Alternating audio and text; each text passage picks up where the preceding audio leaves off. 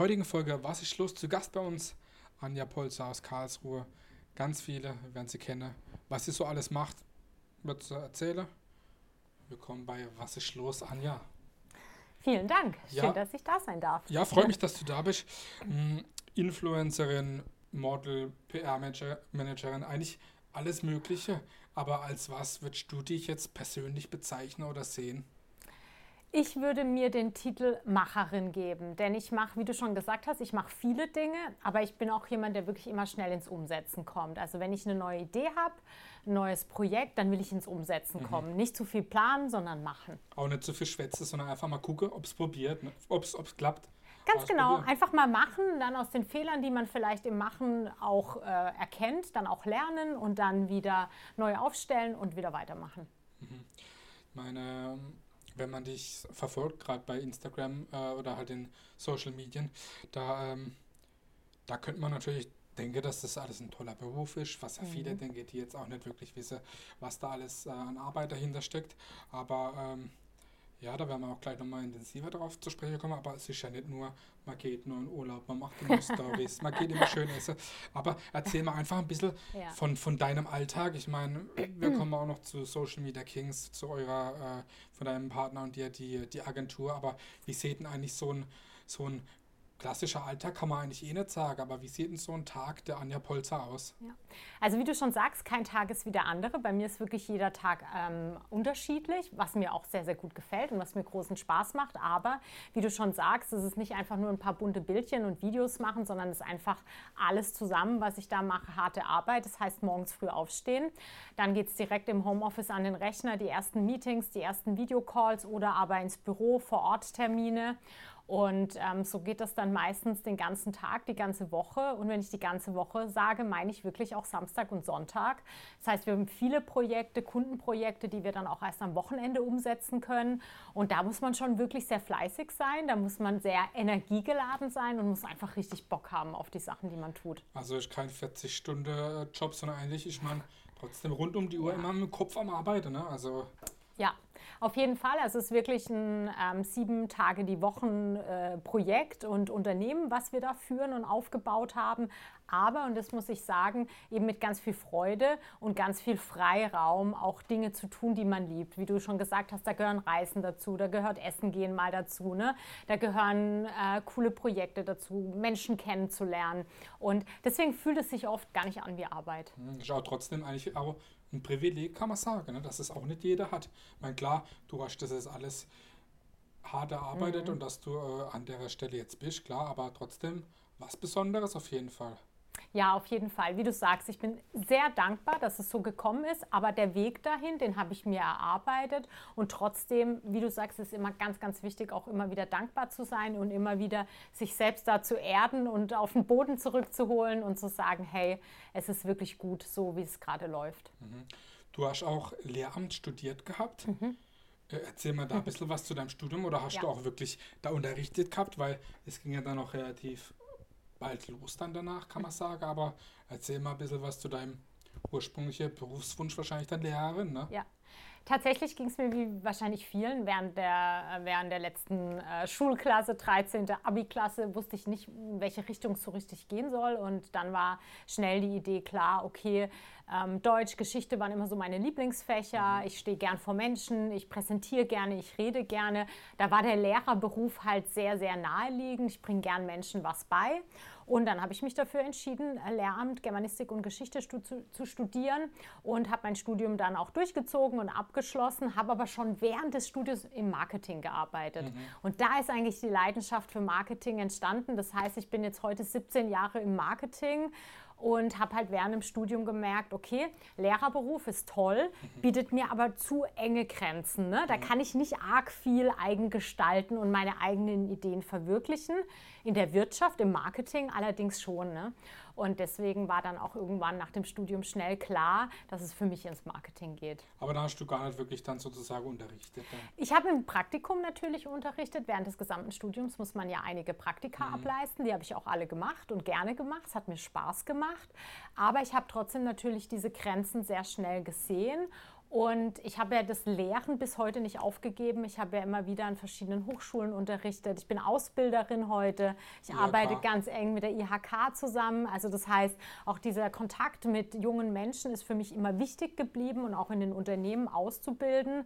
Und deswegen war das dann so ein guter Mix, den ich da fahren konnte. Das ist ja auch das Besondere, gerade wenn man sieht, wie junge Menschen sich entwickeln und reifen, ne? Auf jeden Fall, ja, das ist schön. Hast du viel Strafarbeiter verteilen müssen in der Zeit oder gar nicht? Ja, also was das Schwierigste für mich tatsächlich damals war, also während des Studiums war ich ja dann irgendwo so zwischen 20 und 25. Und wenn du dann an der Realschule unterrichtest, sind die Schüler ja gar nicht so ganz viel jünger wie du. Ja. Und da ist es manchmal ein bisschen schwierig mit der Distanz, ne?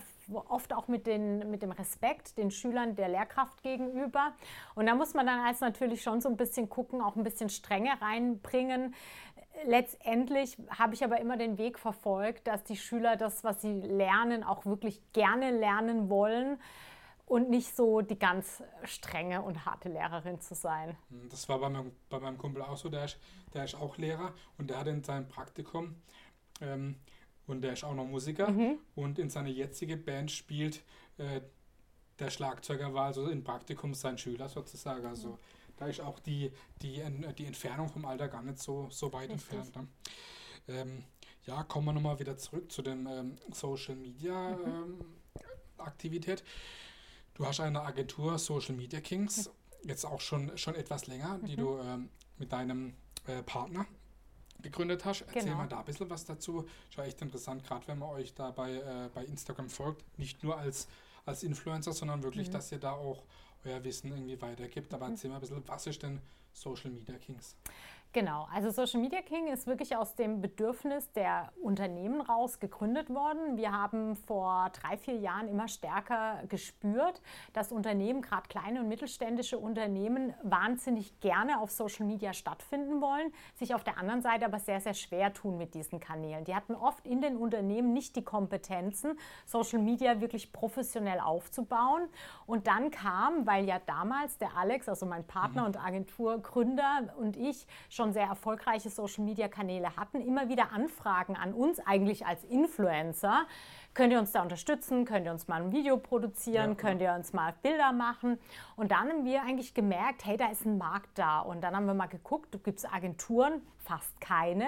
Es gibt viele Marketingagenturen, die Social Media mitbetreuen. Aber nichts Spezielles, ne? Ganz genau. Aber die Spezifizierung hat einfach gefehlt. Und dann haben wir eigentlich relativ schnell entschieden, der Alex hat parallel die Weiterbildung über die IHK gemacht, weil in Deutschland braucht man halt immer ein Zertifikat. Klar. Der ist jetzt offizieller Social Media Manager, IHK geprüft. Und letztendlich das wirkliche Wissen haben wir aber in vielen, vielen Online-Workshops und Seminaren, gerade aus Amerika, uns letztendlich Stück für Stück angeeignet und musste ich bis heute immer wieder weiterbilden. Und jetzt können wir mittlerweile einfach das Wissen in Workshops, in Coachings, aber auch in kompletten Betreuungen von Unternehmen in Sachen Social Media, Fotoshooting, Videoshooting, können wir dem Kunden letztendlich alles anbieten, was er in dem Bereich braucht. Mhm, gerade weil es da so viele Änderungen gibt, aber wenn jetzt, ich meine, man hört es ja immer wieder, dass gerade die meistens jungen weiblichen Teenager, sagen wir mal so, die wissen nicht, was sie werden wollen, die wollen Influencer werden, weil die sehen halt immer nur tolle Stories, viel unterwegs, kriegen Klamotten umsonst, dies und das. Aber was würdest du jetzt jemandem raten, der sagt, okay, ich will wirklich Influencer werden? Gibt es da irgendwie ein paar Tipps, wo du sagst, okay, das muss man auf jeden Fall beachten? Also was ganz, ganz wichtig ist, man sollte seine Nische finden. Also finde wirklich ein Thema, in dem du eine große Leidenschaft hast oder in dem du Experte bist. Wenn du besonders gut backen kannst, dann mach wirklich einen Channel, wo es nur ums Backen geht. Wenn du besonders gut dich schminken kannst, da gibt es zwar schon viele Channels, aber trotzdem spezifiziere dich da in einem ganz bestimmten Bereich. Wenn du handwerklich sehr begabt bist, dann mach was zu Handwerken. Wenn du so ein Do-it-yourself-Mensch bist, dann zeig verschiedene Do-it-yourself-Videos. Also versuch dir wirklich eine Nische aufzubauen und zeige erstmal nur Inhalte in dieser Nische. Fang noch nicht an, das mit anderen Nischen zu mischen. Das kannst du dann später machen, wenn du sehr, sehr, sehr erfolgreich bist, aber erstmal nur da reingehen. Und was ich jedem, der jetzt startet, raten kann, stürzt euch auf TikTok. Da ist einfach noch ein viel, viel größeres Wachstum, schnelleres Wachstum wie auf Instagram möglich, und bau dir dann parallel die Kanäle auf, fokussiere dich aber ganz stark auf TikTok. Okay, ist schon mal interessant auf jeden Fall. Wie wichtig ist es auch, dass man, ich sage jetzt mal, auf der Welle mitschwimmt, weil es sind ja so oft Änderungen, gerade im Algorithmus oder irgendwie, was, wo erfährt man das überhaupt? Ich meine, klar, ihr eignet euch das auch an, aber das kann man ja nirgends für groß nachlesen, ne? Ja, tatsächlich muss man da so ein bisschen findig sein. Es gibt mittlerweile sowohl auf Instagram wie auch auf TikTok Mitarbeiter von, bei Instagram ist es ja letztendlich Facebook, bei TikTok ist es TikTok selbst. Gibt es ja Mitarbeiter, die eigene Kanäle haben, die dann auch Insiderwissen teilen. Das ist ein guter Tipp. Und auch da wieder der Blick nach China, nach Amerika, wirklich mal zu gucken, okay, was sind da gerade so die Dinge, die schon umgesetzt werden, weil die werden dann wahrscheinlich auch bei uns in den nächsten Wochen und Monaten kommen und dann auch hier Trend werden. Bei TikTok haben wir gerade selbst als Agentur ein Riesenglück. Der Alex, mein Partner, hat ja einen sehr, sehr erfolgreichen TikTok-Kanal und ist mittlerweile im deutschen Creator-Programm von TikTok aufgenommen worden. Und das ist natürlich ein Riesengeschenk für uns auch als Agentur, weil er da 1:1 mit Mitarbeitern von TikTok im Austausch steht und da wirklich immer die neuesten Trends und Änderungen in den vielerlei Hinsichten mitbekommt. Kann man dann natürlich auch wieder an die Kunden oder an die Interessierte weitergeben, und das ist ja auch wirklich auch wieder ein Privileg, ne? Ja, total. Mhm. Wenn man euch verfolgt bei Instagram, ich sage jetzt mal auf euren privaten Channels, da sieht man das ja wirklich auch öfters, dass ihr auch bei viel unterwegs seid, klar, aber auch bei kleineren Restaurants oder Geschäften, dass ihr die mal pusht, gerade dieser Karlsruhe Donnerstag. Ja. Erzähl mal da ein bisschen was. Ich meine, ja, die meisten Leute wissen, wo ihr herkommt, wo ihr beheimatet seid, und viele sind auch Follower aus der Region, aber erzähl mal ein bisschen was zu diesem Karlsruhe Donnerstag oder was da so abgeht. Ja, tatsächlich ist der Karlsruhe Donnerstag ein Projekt, was mitten in der Corona-Pandemie begann, eigentlich in der Zeit, wo es gerade dem stationären Handel und den Restaurants besonders schlecht ging, wo die besonders hart um ihre Kundschaft gekämpft haben. Und gemeinsam mit der Stadt Karlsruhe, mit der KME, haben wir dann das Projekt ins Leben gerufen, diese Unternehmen in Karlsruhe in der Innenstadt eben digital sichtbar zu machen, auf unseren Social-Media-Kanälen, und die einfach vorzustellen. Und der Karlsruhe Donnerstag kam dann eigentlich erst nach ein paar Wochen, wo wir gesagt haben, hey, es ist immer Donnerstag, also es ist jetzt der Karlsruhe Donnerstag. Da stellen wir eben immer was Regionales vor, ein Restaurant schon, ein kleines, ein Café, wie du gesagt hast. Meistens Inhaber geführt, also keine Ketten, wo wirklich Betreiber mit ganz viel Liebe täglich in ihren Läden selber drinnen stehen. Sieht man aber auch, ne, an Storys oder Filmchen. Genau, und das fanden wir einfach ein tolles Projekt, und das machen wir jetzt 1,5 Jahre schon, ne? Und ja, mal gucken, wie sich dieses Projekt noch weiterentwickelt. Ihr seid ja selber auch oft viel unterwegs und gebucht und auch da unterwegs. Für welches, oder ihr vermittelt auch natürlich auch Influencer an andere Unternehmen, aber für welche Unternehmen passt jetzt irgendwie Influencer-Werbung? Muss man da irgendwie bestimmte Kriterien erfüllen? Weil es geht ja immer da auch wieder um Nischen und um die Reichweite natürlich, ne? Richtig. Wie du schon sagst, man muss die passenden Influencer für die passenden Unternehmen finden, ne? Da muss wirklich ein Match da sein. Das muss von der Zielgruppe her gut passen. Also wem folgt diesem Influencer überhaupt? Wie ist da die Geschlechterverteilung? Wie ist die Altersverteilung? Wie ist die Herkunft der Follower? Das ist immer ganz, ganz wichtig, gerade wenn ich zum Beispiel ein regionales Geschäft habe. Dann bringt mir oft so ein Mega-Influencer mit zig, hunderttausenden von Followern weniger, wie wenn ich jetzt wirklich jemanden hier aus der Region nehme, der vielleicht nur ein paar hundert oder auch ein paar tausend Follower hat. Aber direkt bei den Leuten, die dann auch wirklich aus der Region kommen, und das ist einfach extrem wichtig, und dass es einfach authentisch rüberkommt. Mhm. Das merken die User sofort, ob so eine Werbekooperation jetzt einfach nur ist, weil da jemand Geld bekommen hat, oder ob der wirklich richtig Bock hat, das auch vorzustellen und zu präsentieren. Und wenn das dann so ist, würde ich immer sagen, ja, unbedingt mit Influencern zusammenarbeiten, weil die dem Influencer folgen, dem natürlich sehr, sehr stark vertrauen und auch den Lifestyle dann dieses Influencers gerne leben wollen. Und Wir sprechen heute immer von Influencern, aber das gab es ja schon immer. Früher waren es Prominente, irgendwelche Schauspieler, Schauspielerinnen, sonstige Prominente oder Stars. Ne? Also oder Werbung 2 oder 3.0 oder wo. Ganz immer, ne? Genau, richtig. Ob das jetzt die Gummibärler beim Gottschalk sind oder ganz genau. Egal was. Ne? Und letztendlich ist ja jeder von uns ein Influencer. Wenn du mir heute von einem Produkt erzählst und ich mir das morgen kaufe, dann bist du der Influencer. Du hast mich dazu gebracht, dieses Produkt zu kaufen. Halt direkt am Mann oder an der Frau. Ne? Genau. Du bist auch Marketingprüferin, gerade bei der IHK, hast du vorhin schon kurz angeschnitten. Was ist für dich das Wichtige bei jungen Menschen und was kannst du aber auch noch von jungen Menschen lernen? Also das Wichtigste bei jungen Menschen ist, dass sie wirklich offen sind. Also wirklich dieses Open-Minded soll nicht nur ein Spruch sein, sondern heute mehr denn je muss man sich schnell auf neue Situationen einlassen können und auch einstellen können. Das haben wir jetzt gerade die letzten Wochen und Monate so stark gemerkt, wie schnell sich Dinge verändern können, und an diese veränderten Bedingungen müssen sich besonders junge Menschen anpassen können, und sie müssen mehr denn je wissen, dass sie wahrscheinlich heute einen Beruf lernen und den wahrscheinlich nicht bis zu ihrem Lebensende verfolgen werden, sondern dass es da viele Weggabelungen geben wird, wo sie einfach mal in die eine oder in die andere Richtung schauen und dann erst spüren, wo zieht mich eigentlich hin. Und ich meine, wir haben vorhin darüber gesprochen, ich bin das beste Beispiel dafür. Lehramt mal studiert, heute mache ich letztendlich was komplett anderes. Was kann ich von jungen Menschen lernen?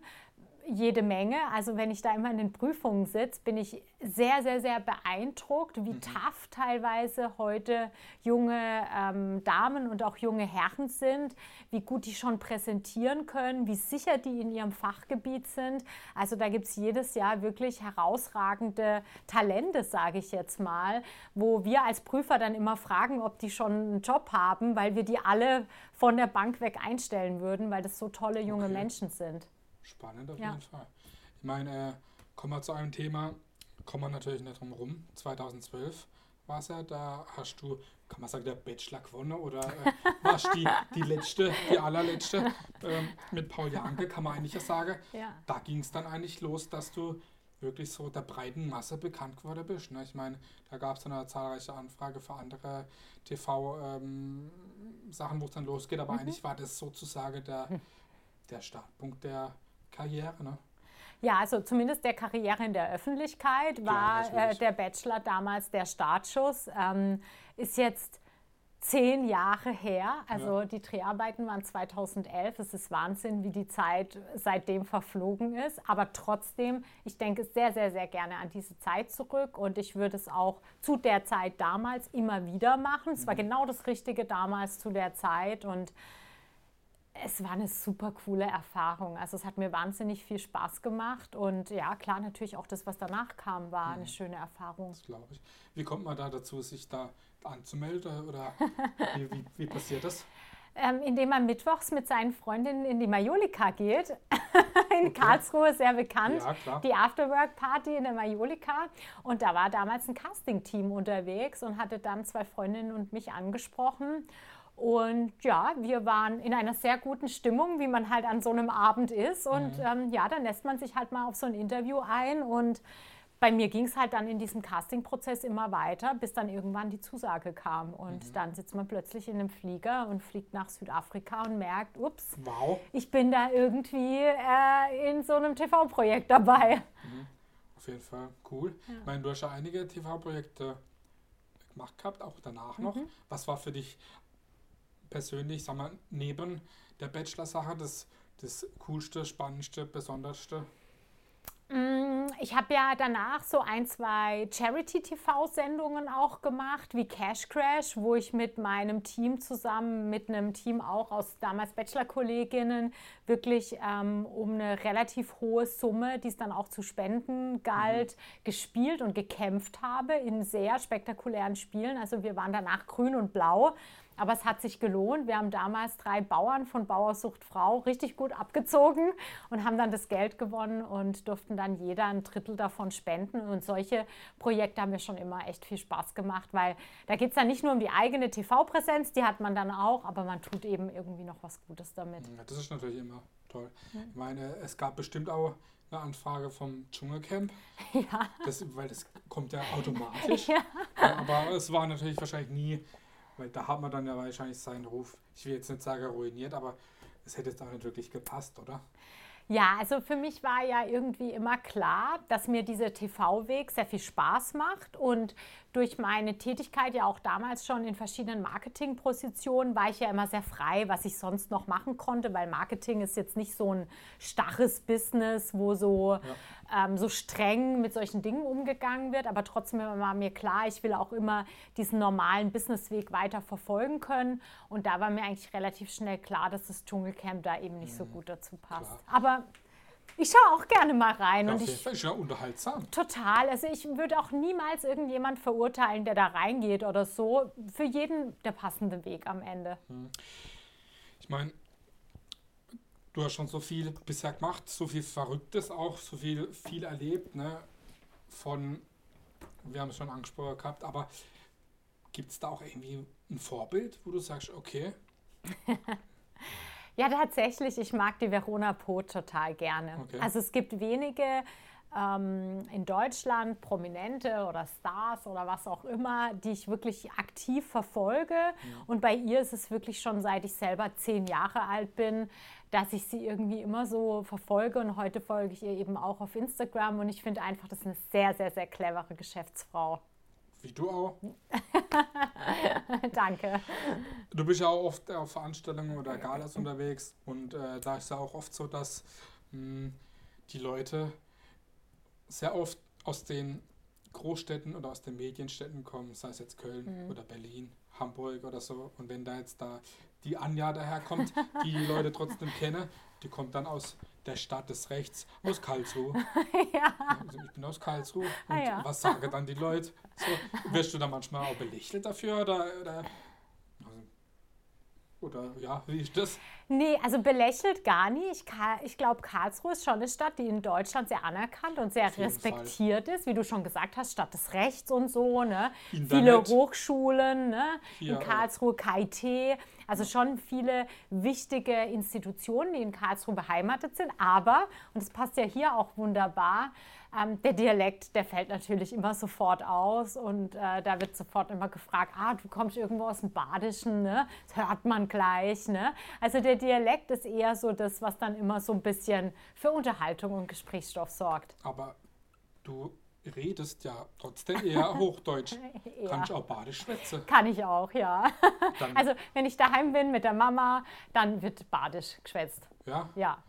Machst du auch gern, oder? Ein bisschen so. Ja, wobei mittlerweile fällt es mir echt schwer. Also weil ich ja auch durch das viele Storys drehen jeden Tag. Klar, und da habe ich ja Hochdeutsch, weil für die breite Masse, ne? Das ist gar nicht so einfach. Und dann ist es mittlerweile eher schwierig, so in das Badische reinzukommen. Wenn ich aber wie jetzt dann über Weihnachten wieder ein paar Tage mit der Familie bin, ist das Badische voll da. Ja, okay. Dein Freund ist vom Ausland, aus Schwaben. Ja. Und bei dem merkt man auch schon eher so der schwäbische Dialekt. Ist schwierig. So. Meinst du, ob wir uns verstehen mit der Kommunikation? So. Wir haben beide ein Wörterbuch. Okay. Er badisch, ich schwäbisch. Also ich gucke dann immer die Wörter in Schwäbisch. Nee, tatsächlich sagen die Leute sogar eher schon, dass er langsam anfängt, badisch zu reden. Und ich würde sagen, da habe ich alles richtig gemacht. Ich meine, ich habe ihn schon hierher importiert. Er wohnt in Karlsruhe. Und das mit dem Dialekt kriegen wir auch noch hin. Ja, aber er fühlt sich auf jeden Fall hier in der badischen Hauptstadt wohl. Sehr. Das ist auch wichtig, ne? Ja. Kommen wir noch zu was anderem. Und zwar, du bist auch Mitorganisatorin vom Made in Baden Award. Ist ein Wirtschaftsaward. Wie wichtig ist der Award für Baden oder für sowas? Ich meine, da war jetzt gerade vor kurzem die Verleihung und wenn man da war oder gesehen hat, was da alles für tolle Gäste, Laudatoren, Preisträger da waren. Ich meine, da kann man auch schon stolz sein, was hier alles in Baden entsteht oder was es hier gibt. Ich meine, klar, KIT, SAP, alles gut, aber ja. Ich finde, wie du schon gesagt hast, der Made in Baden Award oder generell die badische Wirtschaft macht sichtbar, was wir hier für tolle Unternehmen haben. Und hinter jedem tollen Unternehmen steht ja eine tolle Persönlichkeit, die das ins Leben gerufen hat oder die das irgendwann im Laufe der Beständigkeit übernommen hat und weiterentwickelt und fortgeführt hat. Und diese Persönlichkeiten werden ja beim Made in Baden Award ausgezeichnet. Und ich finde, da muss sich Baden wirklich hinter keinem anderen, nicht hinter dem anderen Landesteil und aber generell auch in Deutschland nicht verstecken, sondern wir haben großartige Unternehmen hier in Baden und wir haben halt großartige Persönlichkeiten und die sollen mit dem Made in Baden Award geehrt werden und es macht wahnsinnig Spaß, da mitzuwirken. Wir haben eine tolle Jury, die jedes Jahr die Preisträger dann auch vorschlägt, die dann auch verabschiedet und letztendlich gewählt und dann angefragt werden, ob sie diesen Preis denn auch annehmen würden. Ja. Und dann ist natürlich so eine Veranstaltung im Vorfeld jede Menge Arbeit, aber wenn man dann wie in diesem Jahr ins Kurhaus einläuft und so eine tolle Veranstaltung miterleben darf, dann ist das einfach schön und wirklich auf einem Niveau, wo sich deutschlandweit sehen lassen kann. Ja, auf jeden Fall. Nein, wenn man dich bei Social Media verfolgt, dann sieht man natürlich, was du eigentlich relativ gern machst, ob es jetzt Kochen ist, Sport, Reise, Shoppen. Ja. Was würdest du so zu deinen Lieblingshobbys zählen? Arbeiten. Ja, arbeiten natürlich, ja. Klar, aber so. Also ich gehe wirklich sehr, sehr gerne ins Fitnessstudio, auch zusammen mit dem Alex, mit meinem Freund. Also das ist wirklich sowas, was wir beide super gerne machen und auch brauchen als Ausgleich. Klar. Gutes Essen, sieht man auch bei mir bei Instagram, liebe ich. Also wir gehen wahnsinnig gerne essen. Aber und auch gerne kochen. Wir kochen auch gerne daheim gut. Und shoppen. Also shoppen ist wirklich eine große Leidenschaft. Zum Glück teile ich die auch mit meinem Partner. Also da habe ich wirklich das Große losgezogen, weil es ist ja bekannt, dass manchmal die Männer nicht so gerne shoppen gehen wie die Frauen, aber bei uns ist das sehr ausbalanciert. Und Reisen, klar, das ist toll. Neue Länder, neue Städte, neue Kulturen zu entdecken, macht viel Spaß. Es ist jetzt gerade eine schwierige Zeit wegen Corona. Da kommt man nicht immer überall so einfach hin, sag ich jetzt mal, mit Reise. Und es ist auch nicht immer so einfach mit den Kunden oder Partnern, weil die alle oder viele es auch nicht so einfach haben. Aber gibt es denn für dich aber irgendwie, wo du sagst, okay, ich habe jetzt da in Zukunft noch irgendwelche Ziele oder das möchte ich machen? Ich meine, klar, man möchte sich immer weiterentwickeln, Neues erleben und dass es geschäftlich, businessmäßig gut läuft, aber gibt es da irgendwie auch, weil man muss ja trotzdem immer auf irgendwas hinarbeiten, aber hast du irgendwelche Ziele, wo du sagst, okay, das möchte ich erreichen? Ich meine, klar ist man zufrieden, weil man verdient gut, man macht tolle Sachen, aber gibt es irgendwelche Ziele, die du hast, wo du sagst, okay, das möchte ich jetzt als nächstes erreichen? Ja, tatsächlich, da sprichst du gerade ein Thema an, was bei uns gerade schon am Keimen ist. Wir arbeiten gerade tatsächlich an einem komplett neuen Unternehmen und das wird das erste Unternehmen sein, was unabhängig sein wird von uns. Also Social Media ist ja ein starkes People-Business. Das ist immer von uns abhängig. Wenn der Kunde uns bucht, dann erwartet er auch, dass wir kommen, im besten Fall im Doppelpack. Und unsere bisherigen unternehmerischen Projekte sind nicht skalierbar. Und wir wollen jetzt mit unserem neuesten Projekt wirklich in einen skalierbaren Markt, von dem wir irgendwann dann auch uns als Persönlichkeit ein Stück weit unabhängig machen. Natürlich musst du als Gründer und dann auch Geschäftsführer immer in deinem Unternehmen präsent sein, aber dann auf eine andere Art und Weise, wie das jetzt ist. Okay. Und das ist wirklich ein Ziel, weil vielleicht mag man auch irgendwann in 10 oder in 15 Jahren nicht mehr jeden Tag in den Storys rumhampeln ein Stück weit, ne? Ganz genau, und möchte auch da dann vielleicht mal wieder ein Stück weit mehr Privatsphäre sich auch schaffen. Und da sind wir jetzt gerade dran. Das wird aber noch eine gute Weile dauern, bis das dann auch alles spruchreif ist. Kann man also noch nicht genau sagen. Nee, leider noch nicht. Wir werden es auf jeden Fall erfahren. Auf jeden Fall, ja. Eine Frage, die ich immer am Ende stelle, jedem Gast. Was ist für dich Heimat? Puh, gerade wo du mich fragst, kriege ich Gänsehaut. Wirklich, also ich kriege jetzt gerade, wo du mich so fragst, Heimat ist für mich ein Gefühl, eine Wärme, angekommen sein, echt zu sein, sich nicht verstellen zu müssen, keine Rolle zu spielen, sondern einfach nur zu sein. Das ist für mich Heimat und ja, bin froh, dass ich hier auch in der Heimat bin. Okay, das war ein tolles Stichwort, tolles Schlusswort. Ich sage auf jeden Fall vielen Dank, dass du da warst. Wirklich sehr interessant, sehr kurzweilig. Ja, Kann ich nur zurückgeben, hat mir viel Spaß gemacht. Freut mich. Das war Wasserschloss mit Anja Polzer. Folgt ihr auf jeden Fall auf die ganzen Kanäle. Sie macht echt wirklich guter Content, sagt man heutzutage. Dankeschön. Ciao. Tschüss.